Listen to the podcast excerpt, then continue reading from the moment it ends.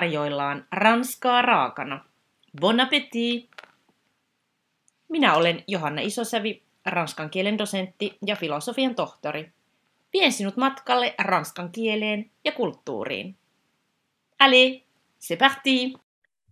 Tässä jaksossa vieraanani on suomalaisille hyvin tuttu toimittaja ja MTVn entinen Pariisin kirjeenvaihtaja Helena Petäistö.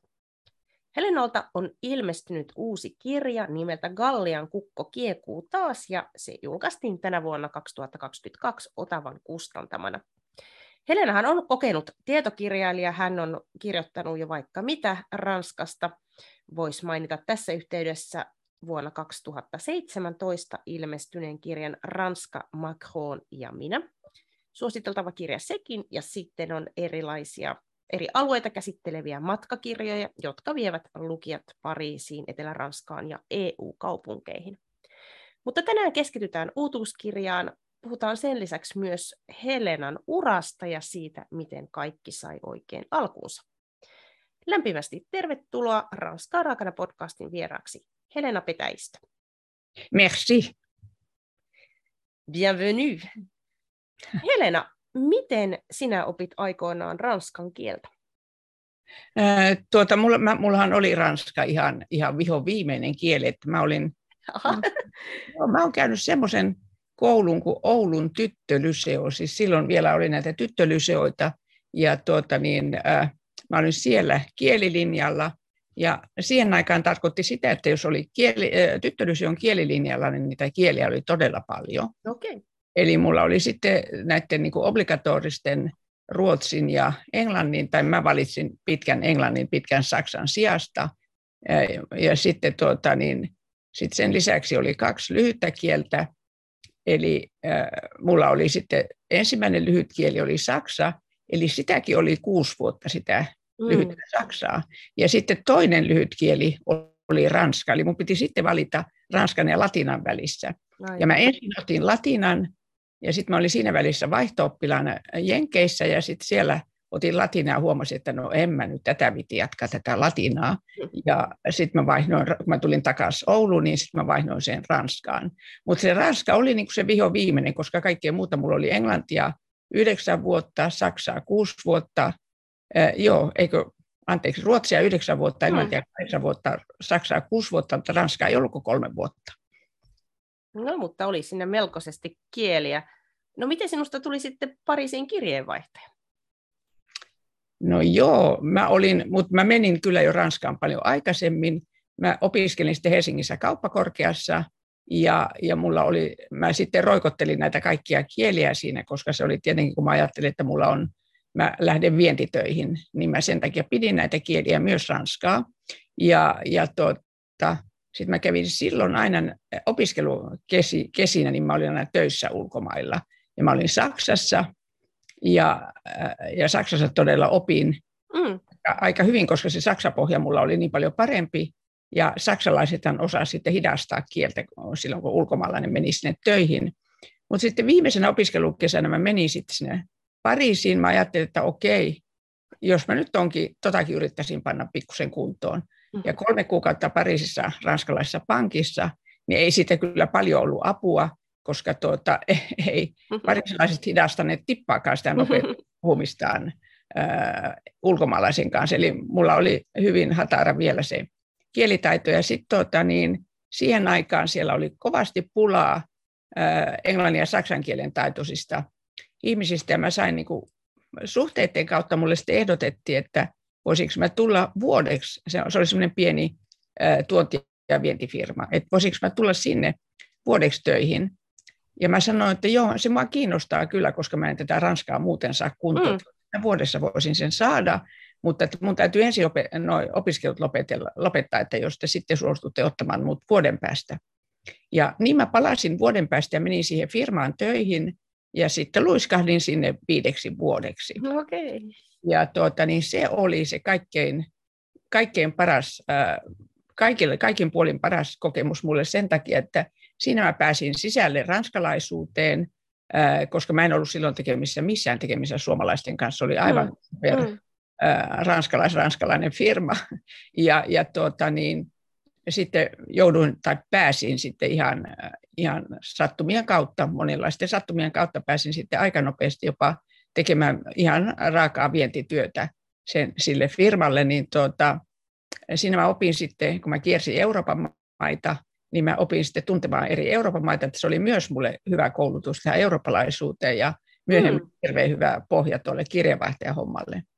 Mm. Mutta tuota, sitten, sitten kun mä luiskahdin, luiskahdin vahingossa sitten toimittajaksi siitä ekonomihommasta, niin tuota, ja aloitin MTVn 10 uutisten kanssa silloin, kun ne perustettiin vuonna 1981, niin mä aloitin silloin Pariisin avustajana ja mm. tulin sitten Pasilaan takaisin, tai tulin Suomeen takaisin ja Pasilaan 83. Ja tuota, niin, äh, sitten, sitten kun alkoi Euroopassa kuohua, mä olin ollut seitsemän vuotta Pasilassa, ja sitten alkoi Euroopassa hirveästi kuohua, Berliinin muuri kaatui, ja mä olin kamalasti käynyt sitten aina työmatkoja tehnyt paljon, paljon Eurooppaan, niin mä sitten ajattelin, että nyt jos nyt olisi kyllä hetki mennä, mennä tuota, niin, äh, oikea hetki mennä takaisin Eurooppaan, koska nyt siellä on uutisointia niin hirveästi. Ja silloin Suomessa ei vielä ollut lama onneksi alkanut. Mä menin sitten tuon ohjelmajohtajan puheille ja sanoin, että, että tuota, mä ajattelisin nyt, että mä lähden vuodeksi ää, Pariisin, että tuota, niin, ää, siellä olisi nyt paljon töitä, että siitä olisi paljon, paljon tuota, niin helpompi sitten kulkea. Ja näytin sitä listaa, matkalistaa, edellisen vuoden matkalistaa, ja Pariisi on ihan keskellä. Siitä pääsisi nopeasti kaikkea, kun tätä työtä nyt tuntuu siellä Euroopassa olevan. Ja, ja tuota, niin, sitten mä olin itse kyllä ajatellut, että tuota, jos mä en saa sopimusta, niin mä sitten otan vaikka sapattivuoden tai tämmöisen niin oman siihen väliin. Ja, no, e, e, innostuvat ihan hirveästi, että mä sain sitten sen vuoden sopimuksen ja, ja mä menin sitten Pariisiin ja tuota, töitä riitti ihan hirveästi. Mä kävin silloin alussa hirveän paljon Itäblokin maissa mm. ja, ja tuota, Tsekoslovakiassa ja Puolassa ja Unkarissa. Ja sitten niin, sit kolmen kuukauden päästä ne soitti mulle, että hei, mitä sä ensi syksynä haluat tehdä?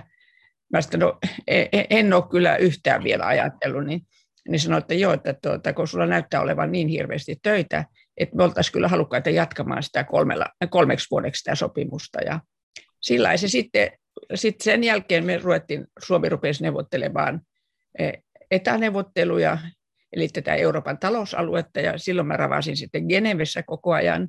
Joo. Ja sitten yhtäkkiä ihan odottamatta, jota me ei tietenkään kukaan oltu osattu odottaa, alkoi myös nämä meidän EU-jäsenyysneuvottelut. Hmm.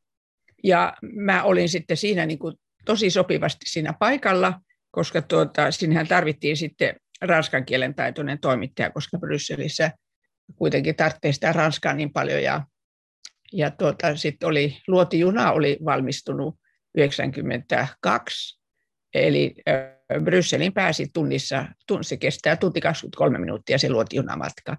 Ja niin mä rupesin sitten ravaamaan siellä Brysselissä. Niin. Ja tuota, niin, sitten näin nämä meidän jäsenyysneuvottelut ja ja, ja sitten, sitten siellä oli semmoista, sittenhän kaikki ranskaa puhuvat toimittajat siirrettiin kaikki Brysseliin. Sen takia tälläkin hetkellä Pariisissa ei ole yhtään, Suomi on ainut EU-maa, jolla ei ole yhtään ää, kuukausipalkkasta kirjeenvaihtajaa Pariisissa, että se on ihan, ihan järkyttävä tilanne. Ne on kaikki siellä Brysselissä, koska Suomessa on toimituksessa laskettu, että sieltä Brysselistä voi Ranska niin. hoitaa, mikä ei pidä paikkansa. No niin, tuota, mä sitten kieltäydyn, tai mä sanoin, että okei, jos mun täytyy, mä yhden yön miettimästä, jos mun täytyy äh, valita äh, Brysselin ja Helsingin välillä, niin mä tuun takaisin Helsinkiin. Joo. Niin sitten sit ne, sit tota, mä sain, äh, mä sanoin, että kyllä mä sitten kuitenkin pystyn sen hoitamaan, että jos mä saan jäädä Pariisiin, niin mä sitten Pariisista käyn. Että se on tunti 23 minuuttia, mä voin aamulla lähteä illalla tulla, että se onnistuu, mutta Brysselistä ei onnistu Ranskan hoitaminen. Ranska on niin sisäänpäin käytyvä maa, että siellä täytyy olla paikalla. Ja tuota, sitten mä tein tällä saplunalla, joka osoittautui, osoittautui hirveän hyväksi, ja se oli tietenkin kauhean mielenkiintoista mulle, että mä näin, näin sekä sen toisen näistä kahdesta suuresta EUn veturivaltiosta, niin pystyin seuraamaan sitä toista, ja sitten vielä katsoa sitä niin Brysselin prisman läpi. No aika, aika moista. Kyllä siinä monenlaista käännettä on ollut ja paljon olet nähnyt. ja ollut. Joo, ja en ollut suunnitellut yhtään mitään, että kaikki niin. tuli vaan ihan, että siinä oli vaan se, että täytyy aina, niin kuin Napoleonhan sanoi aina, että sehän Napoleon, kun se valitsi näitä, näitä tuota, niin kenraaleja taisteluita johtamaan, niin sehän aina kysyy, että onko sillä ja sillä kenraalilla, onko sillä onnea matkassa. Niin, niin. Että se on, että vaikka kuinka paljon tekee töitä ja on ahkeraa ja mm. haluaa kaikkeen, kaikkeen osallistua, niin siinä tarvitaan myös vähän tuuria. Et mulla kyllä oli niin, että mä en koskaan missään vaiheessa suunnitellut mitään, mutta sitten tuli se, että mä sinne MTV-uutisiin pääsin, sekin oli ihan, niin. ihan siis täysin tuurista kiinni. Ja en mä ollut sinne koskaan pyrkinyt, mutta Pariisista vaan tarvittiin avustajaa ja sitten tuota, oikeat henkilöt sattu mua suosittelemaan mun tietämättä ja sillä tuota, sillä se sitten lähti siitä ja sitten tulee, eihän mä voinut kuvitella, että tulee nämä EU-neuvottelut enkä niin. mitään. Joo, että mä oon ollut aina niin oikeassa aikaa oikeassa paikassa, voi, voi sanoa. kyllä, kyllä. No ei ihme, että sulla on ollut paljon kirjoittamista, kun sinulla on paljon tapahtunut. Tosiaan kirja on ilmestynyt tasaisesti sinun työuran aikana, niin mä haluaisin kysyä, että millainen rooli kirjoittamisella on ollut sinun elämässä? Kyllä se on aina ollut mulle hirveän tärkeä, mutta tuota, tietysti sitten tässä uutis, kauheassa uutisrumbassa, mm. niin eihän sitä, äh, se jäi niin kuin ihan sivuun. Et mä olen aina koulussa kympin ainekirjoittaja, mm. ja mä muistan, että mä olen joskus jopa kirjoittanut silloin jossakin aineessa, että salainen haaveeni on ryhtyä kirjailijaksi. Niin. Mutta tuota, niin kyllä mä sitten oli ihan selvä, että mä rupean tekemään jotakin muuta, mutta se pysyy semmoisena hyvänä harrastuksena. Ja, ja siitä se oikeastaan se lähti sillä tavalla, että kun mä olin Pariisissa siinä firmassa töissä, niin tuota, mä huomasin, että mullahan olisi vaikka kuinka paljon kerrottavaa mm. suomalaisille. Niin. Ja mä silloin otin yhteyttä. Ää, Pohjoisessa Oulussa on tämmöinen suuri valtalehti, siis Pohjois-Suomi.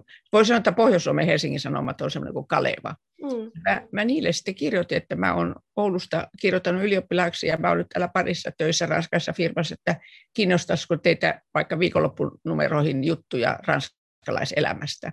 Ja niitä kiinnosti onneksi. Mä pääsin sitten sillä niin kuin, se oli mulle mm. semmoinen kiva harrastus. Mm. Ja, tuota, niin, äh, ja, ja sillä tavalla oli sitten myös MTV kuulu ja kauppalehti ja nämä, jo, jossain vaiheessa siellä on nyt kirjoittava ekonomi siellä Pariisissa.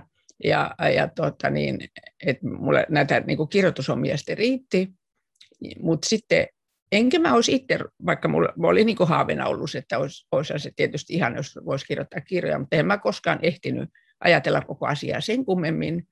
Ja, mutta sitten kävi niin, että ää, silloin kun mä lähdin Pariisiin, se oli vuosi 90, siis kirjavaihtajaksi, niin silloin tuota, Tammen kustannusjohtaja Olli Arrakoski, tämmöinen legendaarinen, hieno kustannusjohtaja, niin se oli sitten keksinyt, että hän oli kuullut, että mä lähdössä Pariisiin, niin sieltä yhtäkkiä soitetaan, että, että voisiko mä tulla tapaamaan Arrakoskea.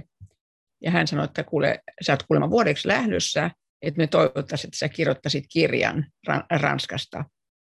Ja mä olin sitten, mä tietysti sanoin, että voi, ai kiinnostaako teitä semmoinen, että joo, että kyllä mä tykkään kirjoittaa. Että tuota, ja mä annoin sitten sanoa, että no kerro vähän mitä, mitä sä voisit kirjoittaa sitten Ranskasta. Ja sitten mä, mä sille sitten ennen lähtöä annoin semmoisen synopsiksen, jossa oli niin kuin sen se kirja, jonka mä silloin kirjoitin, sen ranskalaiset korot, niin siinä oli vähän niin kuin, että minkälaisia, mitä mä voisin siihen panna. Ja hän innostui ihan hirveästi, että joo, toi on hyvä, että tehdään toi. Ja sitten kun mä menin Pariisiin, no en mä ehtinyt missään välissä sitä kirjaa kirjoittaa, mulla oli töitä niin hirveästi, ja mä ravasin ympäri Eurooppaa, niin sitten tuota, vuoden päästä Arrakoski soitti uudelleen, että mitäs nyt? Mä sanoin, että no mulla on työsopimus jatkuu, että mä tältä pois tulossa heti. Et tuota, no niin, kirjoitatko ensi keväksi? Mä sanoin, no katsotaan. Ja sitten tuota, sitä kesti ja kesti ja kesti joka ikinen kevät. Tämä Olli Arakoski soitti mulle sindikkäästi, että no mikäs nyt on tilanne, joku sä rupeat tekemään sitä kirjaa. Ja, ja mä en koskaan ehtinyt, mutta siinä vaiheessa, kun Suomi liittyi EU-hun vuonna 1995, niin tuota, sitten Arakoski sanoi, että kuule hei, se on nyt ihan hyvä, että sä et ole tähän asti sitä pystynyt tekemään, mutta nyt se on tehtävä.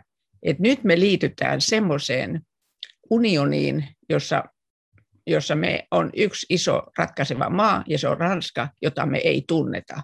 Et nyt se täytyy se kirja tulla. Et tuota, niin, no sitten mä sitten mä lupasin, että mä teen sen ja sitten mä olin ihan, ja mä otin sitten yhden kuukauden virkavapaita, että mä olin niin kuukauden loma ja virkavapaa se toinen kuukausi. Eli kahdessa, kahdessa kuukaudessa mä sitten kirjoitin tämä ranskalaiset korot ja, ja tuskailin koko ajan sen kanssa, että ei kukaan lue tästä, kukaan kiinnostunut, eikä mä, tämä on ihan tyhmä tämä kirja ja se oli, se oli ihan hirveä prosessi. Niin kuin, mutta tämä, onneksi tämä oli Arakoski oli mulle sanonut, että älä säikähdä, että kaikki toimittajat luulee, että se on helppoa se kirjan kirjoittaminen, mutta sitten kun siihen ryhtyy, niin se onkin aivan kauheata. Ja mulle kävi just niin, mutta että mähän onneksi mut oli sitten sillä tavalla vähän prepattu. Ja kyllä se Olli oli ihan oikeassa, että siitähän tuli sitten ihan uskomaton bestseller. Että se on, vielä tänäkin päivänä se on kirja, jota, yhtä maata koskeva kirja, jota on eniten myyty Suomessa uskomaton tarina oli kyllä hauska kuunnella. Ehkä antaa toivoa muillekin kirjailijoille, jotka angstailee joskus. Just, joo.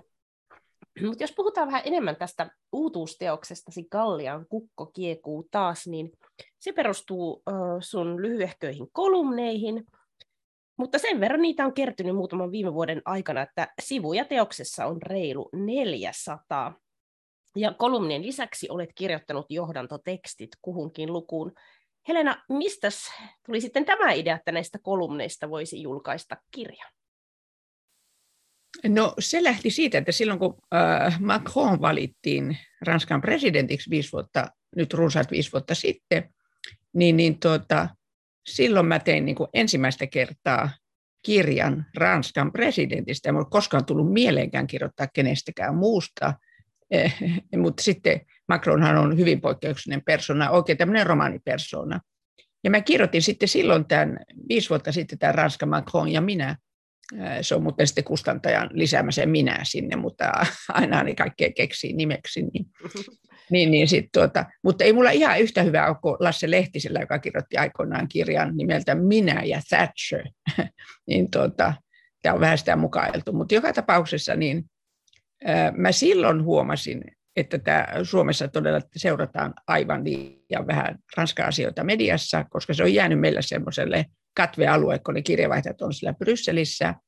Ja, ja tuota niin, ää, ää, sitten ää, harmitti hirveästi se, kun ne Ranskan presidentinvaalit silloin ne oli niin uskomattoman yllätykselliset ja monimutkaiset ja että se, jos siitä olisi joku kirjoittanut romaania, niin kukaan ei olisi uskonut, että se olisi luultu, että se on vaan ihan ajateltu, että tuossa ei ole yhtään uskottava juoni. Ja kun mä sitä seurasin sitten läheltä, niin mä että tämä on kyllä ihan, ihan tuota niin, väärin, että Suomessa ei tiedetä tästä. Ja, ja tuota, no sitten mä ehdotin, mä ehdotin sitten Otavalle, että, että tuota, mä sanoin, että, se on, että Macron on oikein romanihenkilö, ja tämä, tämä, tuota, niin, nämä vaalit oli niin jännittävät, että vaikka ne on joka kerta ne Ranskan presidentinvaalit elämää suurempi asia, että se maahan kiehuu ja kuohuu edelliset puolitoista vuotta. Niin tuota, mutta tämä menee niin kuin kaiken yli. No onneksi sitten Otavalla innostuttiin siitä, ja mä tein sen sitten hirveän nopeasti. Se oli, se oli toinen, vasta toinen Ranskan ulkopuolella kirjoitettu kirja Macronista. Se on yksi brittikollega ehti kirjoittaa ennen mua, ja sitten mulla oli seuraava. Ja tuota niin, kun se kerran oli se historia niin hirveän jännittävää siinä, että miten, se, miten ne meni ne vaalit, niin siitä yhtäkkiä tuli sitten kauhean suosittu. Sitten on nyt kolmas painos menossa, koska ihmiset sanoivat, että tähän lukeeko dekkari, että tämä on aivan uskomaton tämä tarina. Ja tietysti siinä, siinä sitten samalla se, että ihmiset rupesivat yhtäkkiä tajua, että kuinka poikkeuksellinen henkilö tämä Macron on, että se täydestä tuntemattomuudesta 39-vuotias nuori, nuori kundi niin yhtäkkiä nousee Ranskan presidentin virkaan, mikä on läntisten demokratioiden vahvin presidentin virka. No sitten kun tämä oli, äh, tämä oli tuota, ollut menestys, niin sitten siitä tuli se idea, että no, nyt kun on se viisivuotiskausi ollut Macronilla, kun se on ollut tämmöinen kamala kriisikausi täynnä kaikkea, keltaliivit ja Notre Damen tulipalo, ja tuota, niin, pandemia ja sitten vielä tämä Ukrainan sota. Ja, että tässä on, niin kuin, se, on, se on ollut niin kuin täynnä, täynnä tuota, niin, kriisistä kriisiin menemistä ja kauheita käänteitä ja kaikenlaista. Että tuota, kyllähän se, siitä, siinähän olisi kirjan aineesta. Niin, no mä en sitten tietenkään ehtinyt sitten siitä ruveta erikseen kirjoittamaan, mutta kun mä olin sitten saanut onneksi seurata sitä koko sen viiden vuoden ajan, joka toinen sunnuntai, mulla on MTV-netissä sunnuntai-kolumni, ja ne on paremminkin esseitä, että mä voin todella, todella aika hyvin kertoa, mitä siellä milloinkin on tapahtunut. Niin tuota, mä sitten sitä, mä sitten ehdotin sitä Otavalle, että tuota, niin, mä sanoin, että panna, otetaan eri teemoja, että pannaan, mä jaoin sen sitten viiteen osaan, että silloin viittä, viidestä eri teemasta on sitten, sitten luokitellut ne kaikki ja kirjoittanut sitten tekstiä joka teeman joka teemasta erikseen uutta tekstiä, mutta sitten pannut niin kronologisen järjestyksen nämä, mitä näistä eri teemoista on viiden vuoden aikana tapahtunut.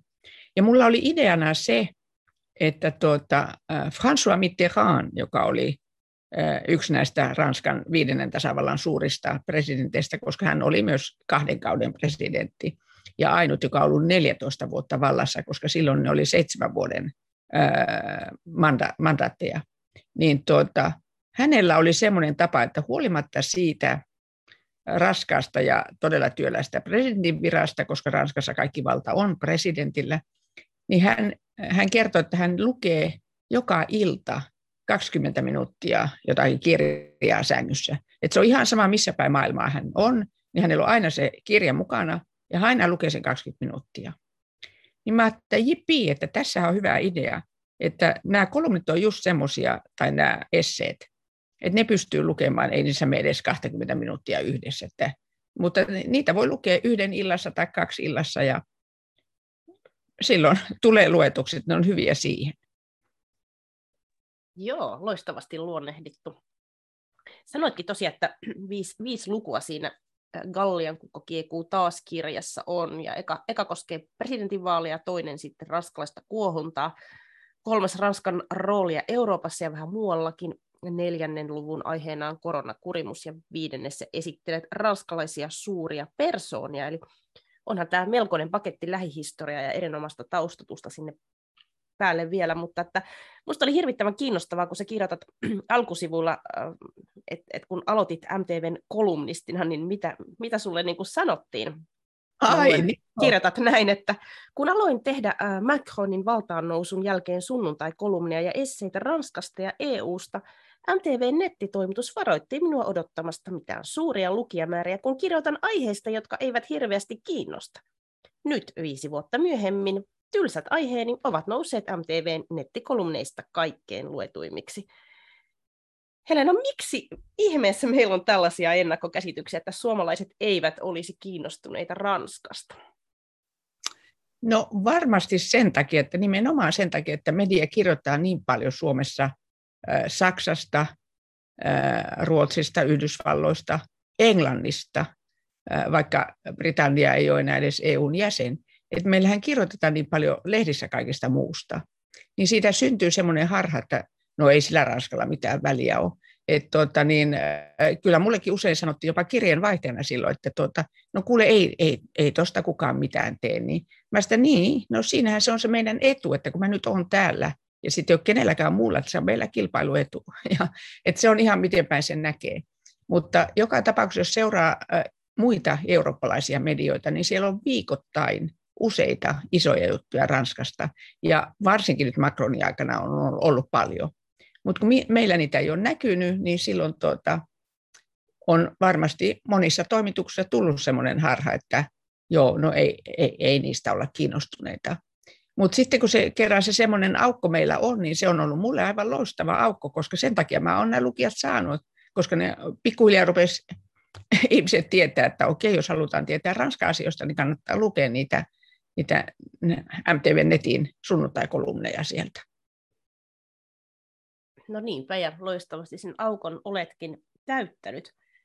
Mutta tosiaan, kyllähän presidentti Emmanuel Macron on kiinnostanut suomalaisia myös, ja kerrot kirjassa hänestä hänen toiminnastaan, ja kuvailitkin jo äsken näitä kriisejä, mitä Macron on joutunut hoitamaan. Millaisen vaikutuksen Emmanuel Macron on sinuun henkilökohtaisesti tehnyt?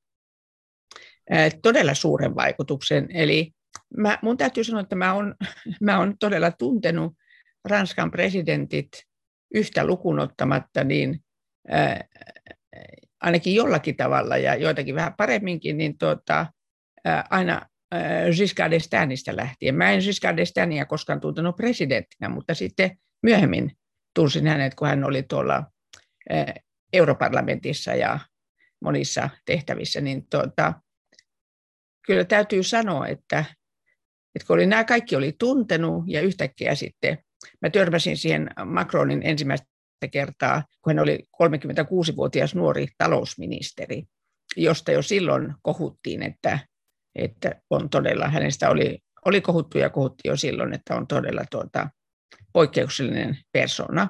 Ja, ja sitten kun mä, mulla oli tilaisuus jutella hänen kanssaan muutama minuutti kahden kesken, niin tuota, hän teki niin suuren vaikutuksen, että mä ymmärsin heti sitten, että miksi, miksi hän on niin poikkeuksellinen, tai ainakin pystyy niin sen projisoimaan niihin muihin, ja tajusi heti, että kyllä tässä on poikkeuksellinen persona kysymyksessä. Ja e, se on jännä juttu, että hänellä on sellainen ihmeellinen taito, että silloin kun hän keskustelee jonkun, jonkun ihmisen kanssa, niin on ihan semmoinen tunne, että, että herra ihme, toihan todella juttelee mukaan, se kuuntelee mua. Ja tuota, se on hyvin harvinaista näiden vallanpitäjien kanssa. E, ja sitten tota, Ranskassa on tämä hyvin tunnettu TV-toimittaja Stefan Berno, joka on tehnyt paljon historiallisia ohjelmia ja kuninkaallisista kuningashuoneista näitä ohjelmia, niin hän on sitten sanonut, että hän on tuntenut vain kaksi henkilöä, näitä vallanpitäjiä, joilla on semmoinen taito, että ne osaa antaa niin kuin se vastapuolelle ymmärtää, että hän todella siinä kuuntelee ja seurustelee että tuota, sen hänen kanssaan. Eli toinen on Emmanuel Macron ja toinen on kuningatar Elisabeth. Ja se täytyy sanoa, että silloin kun mä juttelin hänen kanssaan, niin hän, hän oli semmoiset, varsinkin silloin oli, nyt on vähän, vähän muuttunut, mutta hän oli semmoiset suuret, suuret tuota, niin, ihan kuin suomalaiset metsälammet, ne silmät, ja sitten hän tapittaa niillä ihan suoraan ja todella syvälle, ja, ja, ja tuota, osaa kysyä, ja hänellä on kysymyksiä, niitä, niitä satelee siinä. Ja, et ihan poikkeuksellinen. Mä en ole yhtään ainut, joka on tämän sanonut, olen sitten myöhemmin kuullut monelta muulta, jolle on käynyt ihan samoin. Että hänen, se ensivaikutelma, jonka hän antaa, niin on hyvin vahva aina. Ja, ja tuota, niin, kyllä mä olin aika vaikuttunut. No sitten joka tapauksessa mulla oli se mun syy, miksi mä hänen kanssaan halusin jutella, oli se, että kun hän oli puhunut silloin talousministerinä tästä Rans, tuota, anteeksi, Tanskan äh, flexisecurity-mallista, eli tästä, näistä työelämän joustoista, ja se oli hänelle niin semmoinen esikuva, niin mä ajattelin, että sillä varjolla mä voisin pyytää häneltä haastattelua Suomen televisiolle, koska tuota, niin, äh, Pohjoismaat nähdään, aina semmoinen klönttinä. Ja hän sanoi sitten, että joo, periaatteessa ei mitään ongelmaa, teidän täytyy nyt, että hän, hän suostuu kyllä siihen, että neuvotelkaa hänen lehdistöporukkansa kanssa, että milloin se voitaisiin toteuttaa. Ja mä menin sitten kotiin ja mä ajattelin, että ei, ei tämä ei jää kyllä tähän, että ei mun kannata nyt sitä tehdä sitä haastattelua, että hän, hän on varmasti seuraava pääministeri. Että mä säilytän sen, sen, tuota, sen lupauksen siitä haastattelusta sinne pääministerikaudelle. Ja, mutta en tietenkään olisi koskaan voinut kuvitella, että se tulee presidentti. Ei sitä kukaan osannut kuvitella. No niinpä. Kaljassa tuntuu jatkuvasti kuohuvan ja Ranskassa vaikuttaa siltä, että on erityisen vaikea tehdä mitään uudistuksia, ja kerrotkin tässä kirjassa, miten entinen presidentti Jacques Chirac yritti tehdä eläkeuudistusta. Mutta kuukauden lakon jälkeen hän luovutti ja totesi, että Ranskaa on mahdoton uudistaa. Niin millaisia haasteita Macron joutuu kohtaamaan toisella presidenttikaudellaan? Miten näiden uudistusten kanssa käy? Saakohan, pystyykö hän toteuttamaan niitä? No se on oikeasti tuhannen euron kysymys. Että tuota, kyllä sitä kaikki nyt ihmettelee, että onko se millään, millään tavalla mahdollista.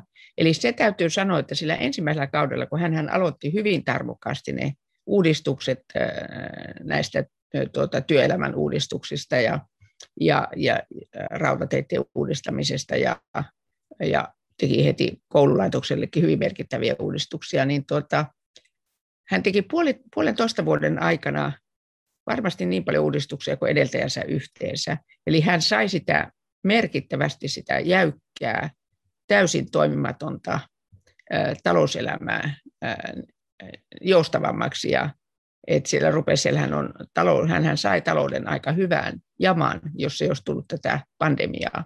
ja ensimmäistä kertaa jopa tuota, 40 vuoteen niin sai, sai tuota, Ranskan budjettivajeen kuriin, ja e, kukaan ei olisi uskonut, että hän saa sen siihen, mitä Maastrichtin sopimus edellyttää, mutta hän todella sai. Sitten pandemia tuli, niin tuota, eikö anteeksi, keltaliivit tuli, niin keltaliivit sitten taas sai heilahtaa sen väärään suuntaan.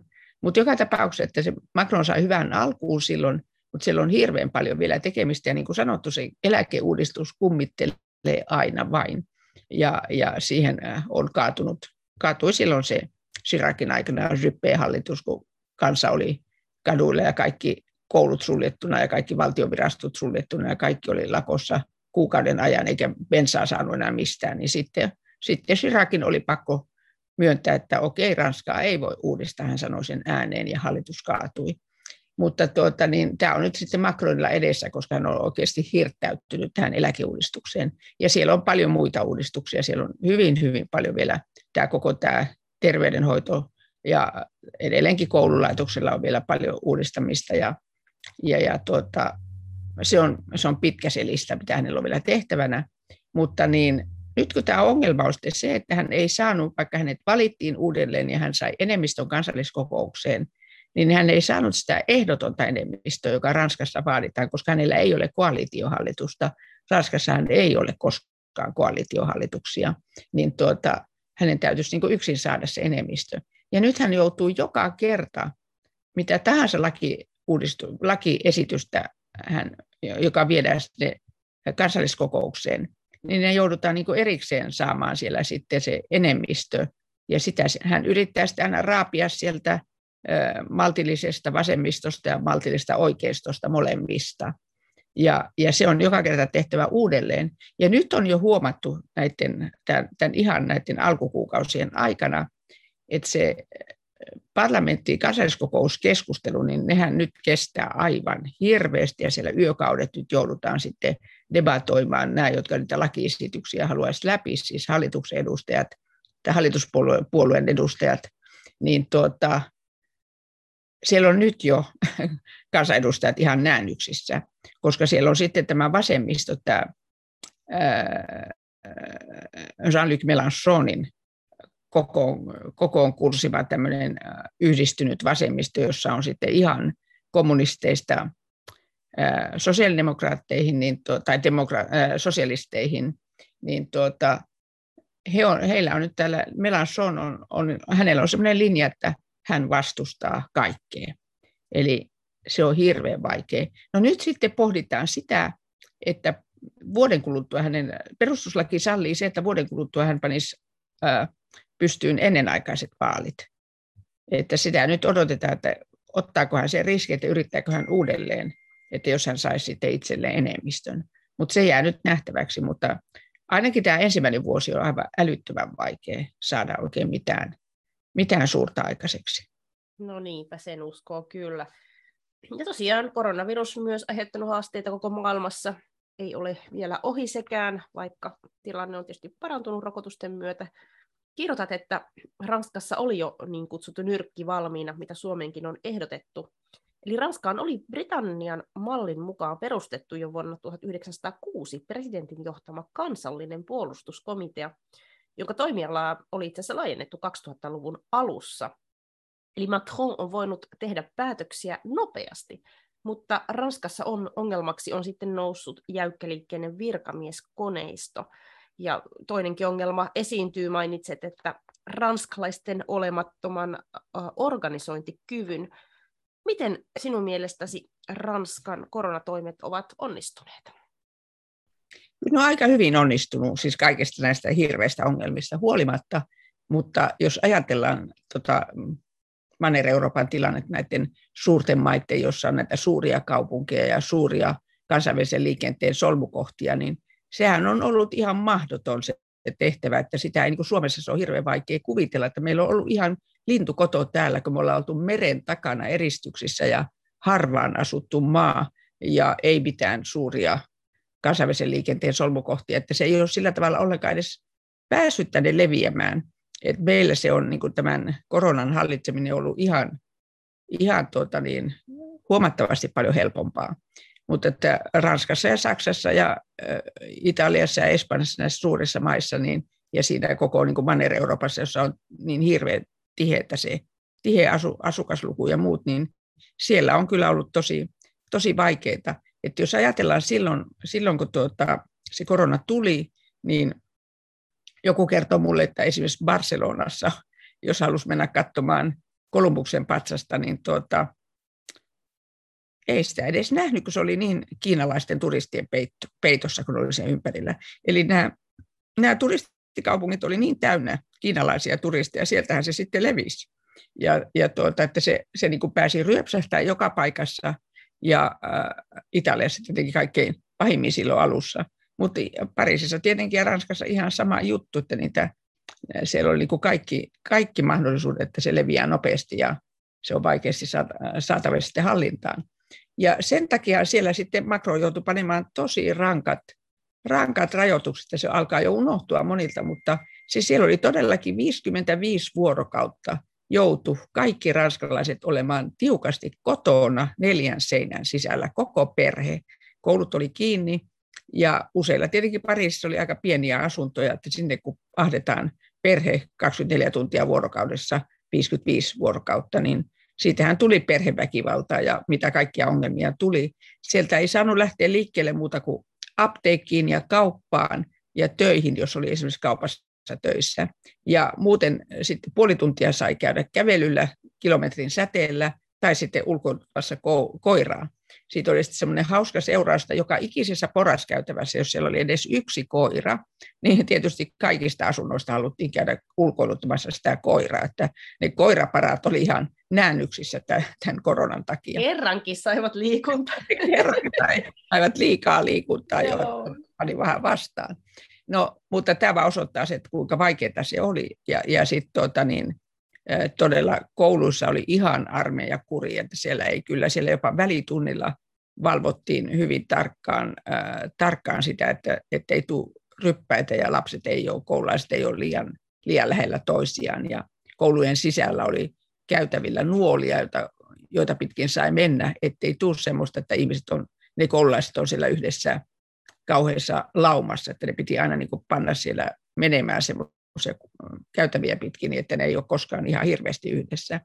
Et siellä oli ihan, ihan armeijakuri. Ja sitten oli tietenkin nämä, nämä tuota niin, maskipakko oli, ja sitten tuli tämä koronapassipakko, ja, ja tuota, siellä oli hyvin paljon tämmöistä, joka oli, joka, jota piti, oli pakko tehdä näin, koska muuten ne ei ole sitä selvinnyt, ja ne sairaalathan oli aivan, aivan hätää kärsimässä jo siitäkin huolimatta.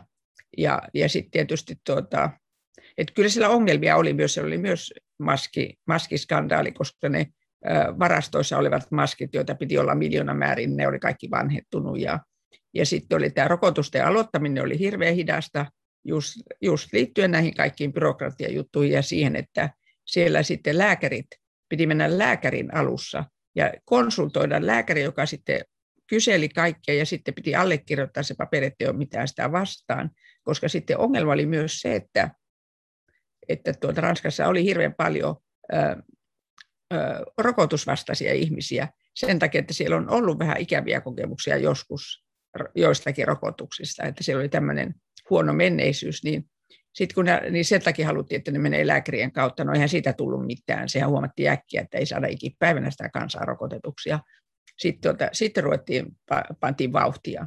Mutta että Macronilla oli todella, niin kuin sä sanoit, niin Macronilla oli se hyvä puoli, että tämä, tämä tuota, niin, nyrkki oli siellä valmiina, että se, oli, se on muuta kuin hän kutsui sen vaan kokoon, ja hän pystyi sitten omilla presidentinvaltuuksillaan tekemään nopeita päätöksiä. Et päätöksiä tuli, ja rankkojakin päätöksiä tuli, mutta sitten oli eri asia, että miten ne sitten siellä siinä suuressa byrokratiassa, siinä hirveän hirveässä puurossa, mitä se ranskalainen byrokratia on, että miten ne siellä sitten toteutuu. Se oli se suurin haaste, haaste Macronille.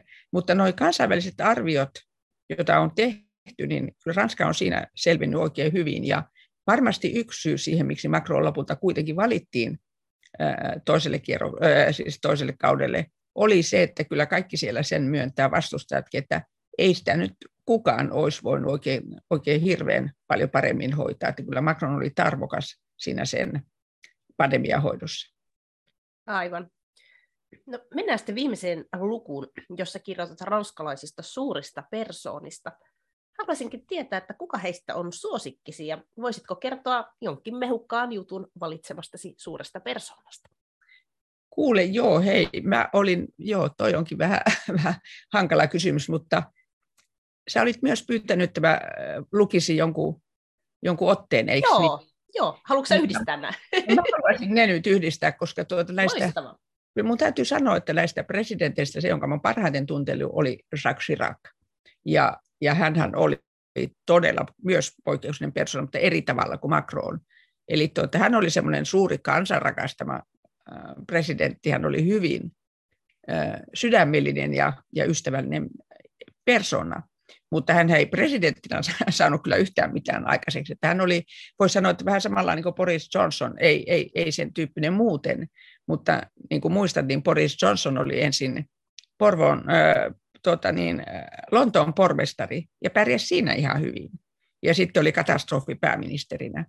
Niin Jacques Chirac oli 18 vuotta Pariisin pormestarina ja pärjäsi siinä oikein hyvin. Ja sitten ei saanut mitään aikaiseksi presidenttinä.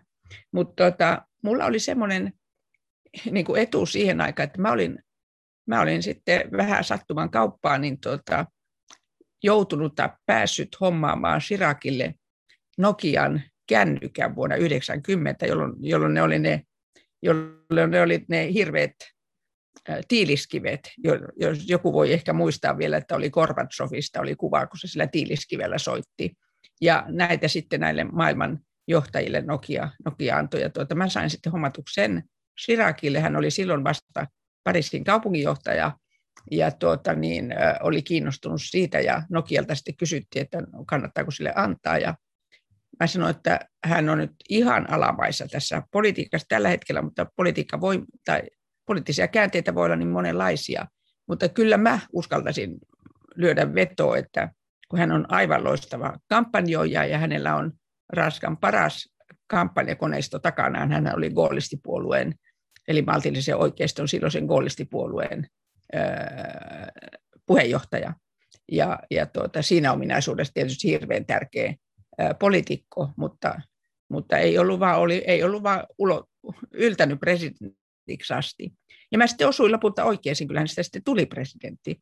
Mutta että mä niin tunsin hänet jo sen, sen puhelin, puhelimen kautta, puhelimen takia, ja silloin hän kutsui mut sitten sinne Pariisin kaupungintalolle, ja tuota, niin mä tunsin ennen, ennen kuin hänestä tuli presidentti. Eli se oli tietenkin mun etu sitten, että tunsin jo presidentin ennestään, ja, ja, ja mulla oli hyvin kivat välit hänen kanssaan. Niin tuota, voisi sanoa, että hän on ollut semmoinen niin kuin, mun mielestä merkittävä, merkittävä persona siellä, niin kuin jos mä ajattelen niin kuin omaa, oman itteni kannalta, että se oli todella, todella tuota, niin silloin ihan kivaa aikaa. Ja toinen suuri persona oli tietysti tämä, tämä François Mitterrand, joka oli koko, äh, oli koko tämän viidennen tasavallan ensimmäinen sosialistipresidentti, että siellähän meinasi ihan maa haljeta liitoksissaan, että kun sosialisti valitaan ensimmäistä kertaa presidentiksi tähän Charles de Gaullen perustamaan viidenteen tasavaltaan, joka oli perustettu niin kuin sen Charles de Gaullen omalle mahdille, ja sen takia se presidentin virka on niin vahva. Ja Mitterrand oli aina sosialistijohtajana arvostellut sitä kuninkaallista valtaa, joka sillä monarkista valtaa, joka sillä Ranskan presidentillä on. Mutta sitten kun hän itse sai sen, niin sitten hän käytti sitä vielä, vielä enemmän, että hän tähän ruvettiin ihan kutsumaankin tuota monarkiksi. Ja, ja, ja tuota, mutta hän oli sitten taas toisenlainen persona, hän oli hyvin semmoinen, mulla oli oikein kivat suhteet hänenkin kanssaan sillä, että hän aina jostain ihmeellisyystä hän aina, aina tuota, mä kaksi kertaa myös häntä haastattelun, niin kuin Sirakia, Sirakia myös, niin tuota, hän aina tiedotustilaisuudessa, jos normaalisti annetaan kysymyksiä aina tutuille toimittajille, niin kyllä mä aina sain häneltä kanssa, hänen kanssaan aina kysymykset läpi. Ja tuota, hän oli hyvin intellektuelli ja, ja tuota, sillä tavalla arvostettu, vaikka hän oli talouspolitiikassa aivan nolla, mutta tuota, hän just antoi tämän ohjeen, että kannattaa lukea ne 20 minuuttia illalla joka ilta sängyssä sitä kirjaa, muuten ei tule koskaan luetuksi kirjoja.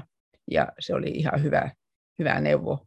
Et nämä, on ollut ne, nämä on ollut ne merkittävimmät Ranskan viidennen tasavallan tämmöiset suuret personat, ja joita mä olen tietysti tässä mun työssä päässyt näkemään hyvin läheltä. Joo. Ja se on ollut, ollut kauhean mielenkiintoista, että Mitterrandin aikana mulla oli sitten semmoinen, semmoinen tuota, hyvä, hyvä onni kanssa, että mulla oli tämä Mitterrandin lähin neuvonantaja, se, se ainut, joka, joka todella oli, jolla, jolla oli suoraan huone Mitterrandin huoneeseen, niin Jacques Attali. Mä tunsin hänet oikein hyvin ja pääsin sitä kautta myös niin kuin näkemään sitä Elise-palatsin, Elise-palatsin elämää.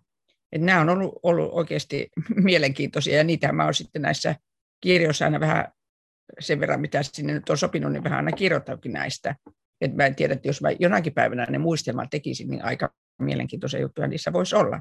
Mutta tuota, jos mä tämän pätkän luen nyt tästä Sirakista sitten, tässähän on tässä näissä persoonissa tietysti on Jacques Chirac myös. No niin, se sopii oikein hyvin. No, odotas, kun mä paan nämä mun kauheat tietokirja, tietokon-lasit. Mä oon nimittäin kesälomalla hukkasin mun normaalit lasit, ja kun mä en viittinyt vaihtaa. Joo, mä oon Pariisista ostanut kun ne samat lasit, samoilla kehyksillä, aina vähän eri värisävyssä, niin no, viimeiset niin. kymmenet vuodet. Ja mä en viitti, no niin, niin sen takia mun täytyy nyt selvitä siihen asti, lokakuuhun asti, että kun mä taas menen pari, niin mä näillä nyt, no mä sain ne nyt kuule Nokalle no, mä luen tästä. Eli tämän, valmiina, hyvä. Yes, oui. Eli tämän, nimi on, tämän luvun nimi on Jacques Chirac, presidentti, joka ei pitänyt suomalaisesta ruuasta. Niin tuota, mä tästä, tästä tuota niin, jees, tästä on kaksi pätkää luen. Mutta yksi jo aiemmin parhaiten tunnetuista tarinoista kertoo myös paljon Chiracin elegantista tyylistä ja kyvystä olla provosoitumatta aggressiivis, aggressiivistenkaan ihmisten keskuudessa. Gaullisti-politiikkoa vähemmän arvostanut kansalainen huikkasi hänelle jossakin tilaisuudessa Konar kusipää. Siihen Chirac vastasi aurinkoisesti hymyillen, Enchanté, hauska tutustua, moi c'est Jacques, minun nimeni on Jacques. Ja sanomattakin on selvää, että sillä hän keräsi kaikki sympatiat puolelleen. Vaikka Chirac oli parisilaisen elittikoulun kasvatti, hän oli yhtä lailla, ellei enemmänkin, maakuntien mies. Sodan aikana hän pakeni nuorena poikana äitinsä, äitinsä kanssa miehittäjää mummollaan Lounais-Ranskan Koreesiin syvälle Ranskan pikkukylien maailmaan. Siellä haisee lehmänlanta ja sieltä arrogantti Pariisi on valovuosien päässä. Ranskalaisen poliitikon on aina hyvä hankkia kannuksensa maatalousministerinä, mutta Chirac teki siinä todellista, siitä todellista taidetta. Maailman suurin maatalousnäyttely järjestetään vuosittain Pariisissa, me oui, Pariisissa eikä missään maalla. Eikä yksikään poliitikko voi koskaan välttyä näyttäytymiseltä tapahtumassa salamavalojen pommituksessa. Mutta Chirac teki perinteen, jota jokaisen presidentin on ollut pakko jatkaa – sen jälkeen ei pieni, palkalla, pieni paikalla pistäytyminen ole enää riittänyt. Chiracin vierailut kestivät vähintään kuusi tuntia, parhaimmillaan kahdeksan. Asiaan kuuluu yhä pakollinen lehmänpyllyjen taputtelu ja maataloustuotteiden maistelu. Komean kookkaalle, pohjattoman ruokahalun omaavalle Chiracille ei ollut mikään ongelma ahtaa itsensä kinkkua, makkaraa, pastejoita, juustoja, ostereita ja kaikkia mahdollisia ranskalaisherkkuja joiden määrä on loputon. Ää, joo, no tämä oli se ensimmäinen pätkä ja sitten seuraava vähän, vähän myöhemmin tästä seuraavalla sivulla. Mutta ajattelematon suomalaisen ruoan moittiminen tuli kaikki ruokaisille Chiracille kalliiksi. Kukaan ei tiedä, mistä Ranskan presidentin yllättävä letkautus oli saanut alkunsa, sillä totta kai hänelle oli Suomessa aina tarjottu vain parhaita herkujamme, ja ne olivat hänelle hyvin maistuneet. Oliko taustalla Italian pääministeri Silvio Berlusconin haukut suomalaisille siitä, etteivät nämä edes tiedä, mitä prosciutto on, joten eihän Suomelle voi EUn elintarvikevirastoakaan antaa. En tiedä syytä, mutta joka tapauksessa julkisuuteen putkahti Sirakin kevyt kahdenkeskinen kommentti Schröderille siitä, ettei sellaisin kuin britit voi luottaa, kun heidän sapuskansa ovat niin kehnoja, ettei huonompaa löydy kuin Suomesta. Se meni nokkamiehille tuntemattoman ranskalaistoimittajan korviin ihan lähietäisyydeltä ja päätyi otsikoihin niin Ranskassa kuin Suomessa. Saman tien ilmestyivät Chirac-makkarat suomalaisten nakkikioskien listoille Berlusconi-makkaroiden rinnalle. Berlusconi sai vastaanottaa suomalaisia joulukinkkuja suuttuneilta maanviljelijöiltämme, mutta Sirakin uskotaan maksaneen todella kovan hinnan kömmähdyksestään, sillä Pariisi hävisi kesäolympiakisojen saanin yhdellä äänellä. Ola. Oli hauska, kiitos. Mun on pakko, pakko tarttua tuohon maatalousnäyttelyyn. Se oli hauska, kun mä luin tuosta kirjastakin tuon niiden taustan, että kuka se oli aloittanut sen perinteen, että sillä presidentti viettää koko päivän. Mä muistan jokunen vuosi sitten kats, katsoin jotain netti, nettilähetystä, kun Macron oli siellä maatalousnäyttelyssä ja häntä tietenkin koko päivä siellä kuvattiin ja kotona käytiin vähän keskustelua siitä, että aika jännä, että nämä onkin tosi tärkeät messut Ranskassa. Kyllä. Selityskin löytyi sieltä. Mutta no ihanat, että ihan täytyy suositella, että Joo. kannattaa käydä Ranskan maatalousnäyttelyissä Pariisissa. Että kyllä meillä on sellaisia diplomaattiporukoita, jotka olet Ranskassa postilla, että heillähän on aina, he menee joka vuosi sinne, eri puolilta maailmaa tulevat yhdessä sinne sitten, että se on sellainen perinne. Siellä on, siellä on kaikkia maakuntien herkkuja ja viinejä ja sitten tietysti nämä kaikki komeet elukat, mutta että siellä mm. voi hyvin yksi päivä menee siinä, kun siellä vain juo viinejä ja champagnea maistelee niitä juustoja ja kaikkia pastejoita, niin se on kiva, kiva tapahtuma. Voin todella kuvitella. No Helena, katse tulevaisuuteen. Mitä me saadaan sinulta lukea seuraavaksi? Mitä olet kenties nyt kirjoittamassa? Haluatko paljastaa mitään? En yhtikäs mitään ole kirjoittanut tällä hetkellä, paitsi siis kirjoitan näitä kolumneja. Sen, sen mä voin niistä sanoa, että todellakin joka sunnuntai, joka toinen sunnuntai kannattaa mennä kurkkaamaan sinne Maikkarin nettiin, ja kyllä ne sieltä löytyy myös ne vanhat. Mutta nyt mä, nyt mä kirjoitin tuota, viime sunnuntaina tästä, kun täällä nyt kohutaan tästä mm pääministerin tanssimisesta, niin mehän sitten kirjoitin, tai juhlimisesta, niin mehän kirjoittiin siitä sitten, että miten, miten Ranskassa tämä vallanpitäjien juhlinta, miten siihen suhtaudutaan. Ja silloin on tullut aivan hirveät määrät lukijoita. No, ja sitten tuota, niin, ja sit mulla on tuota, joka kerran kuussa aina perjantaisin kerran kuussa niin äh, kolumni maaseudun tulevaisuudessa. Joo. se on aika jännä juttu, aina kun mä ranskalaisille saan kertoa siitä, että tuota, kun aina kyselee, että mitä mä teen, niin mä sitten sanon, että mä teen MTV, joka on tämä mun kanava, jossa mä oon aina ollut töissä, mutta sitten mulla on toinen tämmöinen lehti, ja, ja mä oon siitä niin ylpeä sen takia, että ää, maaseudun tulevaisuuden kolumnistina on aloittanut myös semmoinen kirjailija kuin Mika Valtari. Mm. Aivan. Ja se on, joo, ja se on tuota, koska eihän suomalaiset tunne ranskalaiset tunne suomalaisia kirjailijoita, mm. Paasilinan tuntevat, mutta Mika Valtarin tuntee kaikki sen sinuhe egyptiläisen takia. Ja sinuhe egyptiläinen tunnetaan sen takia, että Ranskassa on Louvren takia taas aivan hirveän määrä egyptologeja tai mm. harjoittajia.